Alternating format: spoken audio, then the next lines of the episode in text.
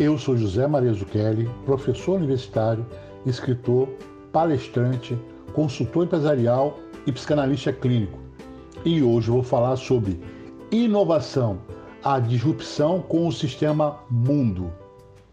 Em meio a um cenário volátil e imprevisível, as tecnologias disruptivas unidas à expertise se tornaram as maiores aliadas para manter o progresso dos negócios e a capacidade de se moldar perante as diversas e constantes mudanças de contextos. Para inovar, é necessário modificar a mentalidade de uma empresa ou até reforçar aquilo que se acredita e passa para o consumidor. E, acima de tudo, quebrar paradigmas, o que não se consegue copiando ou importando comportamentos. O conceito de inovação disruptiva foi desenvolvida por Clayton Christensen, professor de administração na Harvard Business School, em uma publicação em 1997. Nesse caso, ela não acontece por meio da evolução de produtos, serviços ou tecnologias existentes, quebrando padrões. Essa inovação abandona os conceitos já existentes, tornando-os obsoletos, para criar uma solução nova, ou seja, ao invés de agregar valor ao que já existe, ela traz um novo valor ao mercado. Porém, certamente traz mais riscos ao focar em trazer novos paradigmas.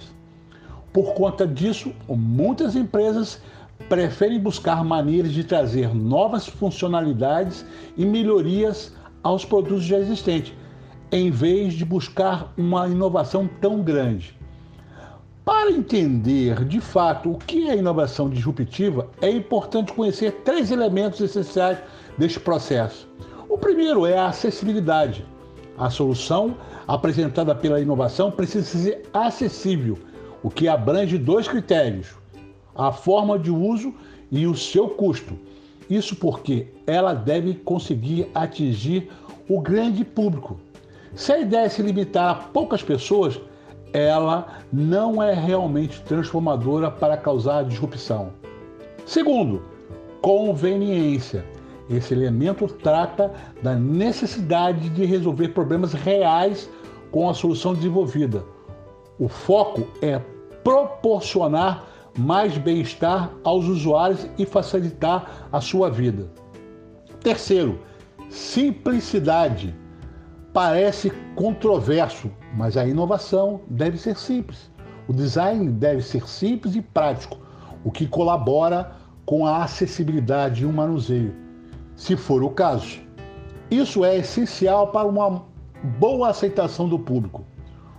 Um ponto importante para entender o conceito de inovação disruptiva e seus impactos no mercado é saber o que muda entre ela e as inovações incremental e radical. Vejam só, o que é inovação incremental? Ela visa adicionar funcionalidade e fazer modificações nos produtos ou serviços já existentes. Então, costuma ter menores custos e risco para os negócios. Inovação radical é um processo mais complexo que busca novos mercados e oportunidades que outras empresas ainda não enxergaram.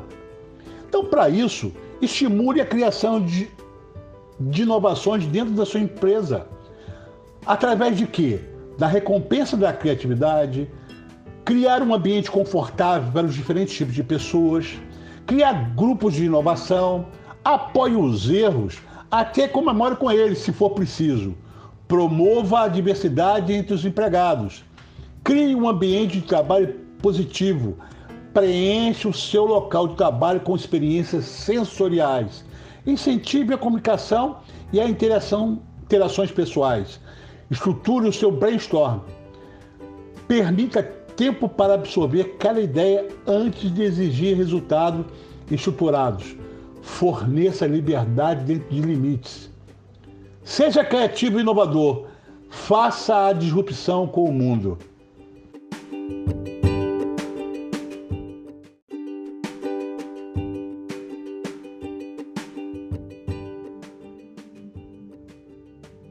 Olá, eu me chamo Bárbara Nascimento, sou palestrante, colunista, mentora financeira de mulheres e hoje vamos falar sobre empreendedora ou empresária. Como você se vê?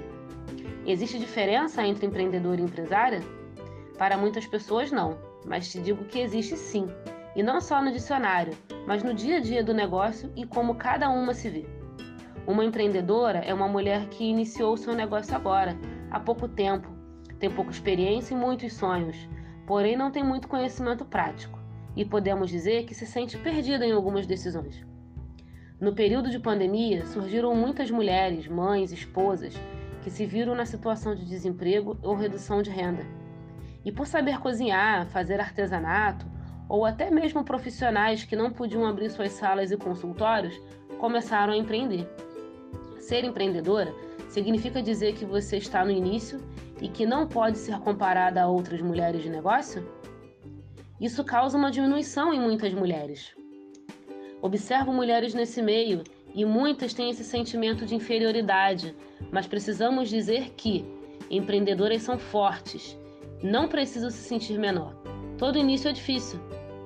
Já as empresárias são mulheres com mais domínio do mercado financeiro, de marketing, de imagem e têm mais tempo no mundo dos negócios.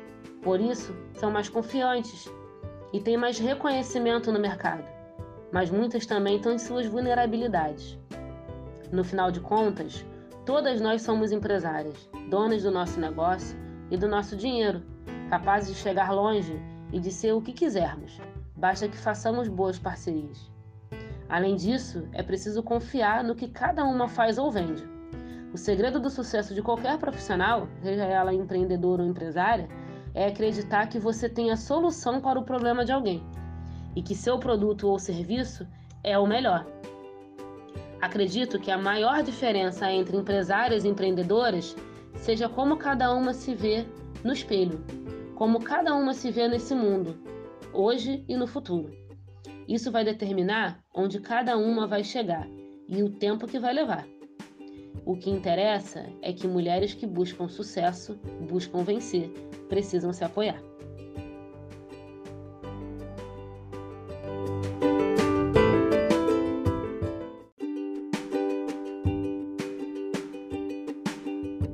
Eu sou José Maria Zucchelli, professor universitário, consultor empresarial, escritor, palestrante e psicanalista clínico. Hoje vou falar sobre uma lenda que eu, há muito é contada por minha avó. Conta uma lenda que Deus convidou um homem para conhecer o céu e o inferno. Foram primeiro ao inferno. Ao abrirem uma porta, o homem viu uma sala em cujo centro havia um caldeirão de substanciosa sopa, e à sua volta estavam sentados pessoas famintas e desesperadas. Cada uma delas segurava uma colher, porém de cabo muito comprido que lhe possibilitava alcançar o caldeirão, mas não permitia que colocasse a sopa na própria boca. O sofrimento era grande. Em seguida, Deus levou para conhecer o céu. Entraram em uma sala idêntica à primeira. Havia o mesmo caldeirão, as pessoas em volta e as colheres de cabo comprido. A diferença é que todos estavam saciados não havia fome nem sofrimento. Então perguntou: Eu não compreendo, disse o homem a Deus. Por que aqui as pessoas estão felizes enquanto na outra sala morrem de aflição? Se tudo é igual. Deus sorriu e respondeu: Você não percebeu? É porque aqui eles aprenderam a dar comida uns aos outros. Temos aí três lições que merecem profunda reflexão. Primeiro, egoísmo. As pessoas do inferno estavam totalmente preocupadas com a própria fome, o que as impedia de pensar em alternativas para equacionar o problema. Segundo, criatividade. Como todos estavam querendo se safar daquela situação em que se encontravam, não tiveram iniciativa para buscar solucionar o problema. Terceiro, trabalho em equipe. Se tivessem um espírito solidário e de ajuda mútua, aquela situação teria sido rapidamente resolvida. Lembre-se, dificilmente o individualismo consegue transpor barreiras. O espírito de equipe é essencial para o alcance do sucesso. Uma equipe participativa, homogênea, coesa, vale mais do que um batalhão de pessoas com posicionamentos isolados. Ter problema na vida é inevitável. Ser derrotada por eles é opcional. Se você gostou do meu podcast, me siga pelas redes sociais através do Facebook, Instagram e Twitter, ou pelo meu canal no YouTube, Minuto do Administrador, Professor Zucchelli, e até breve.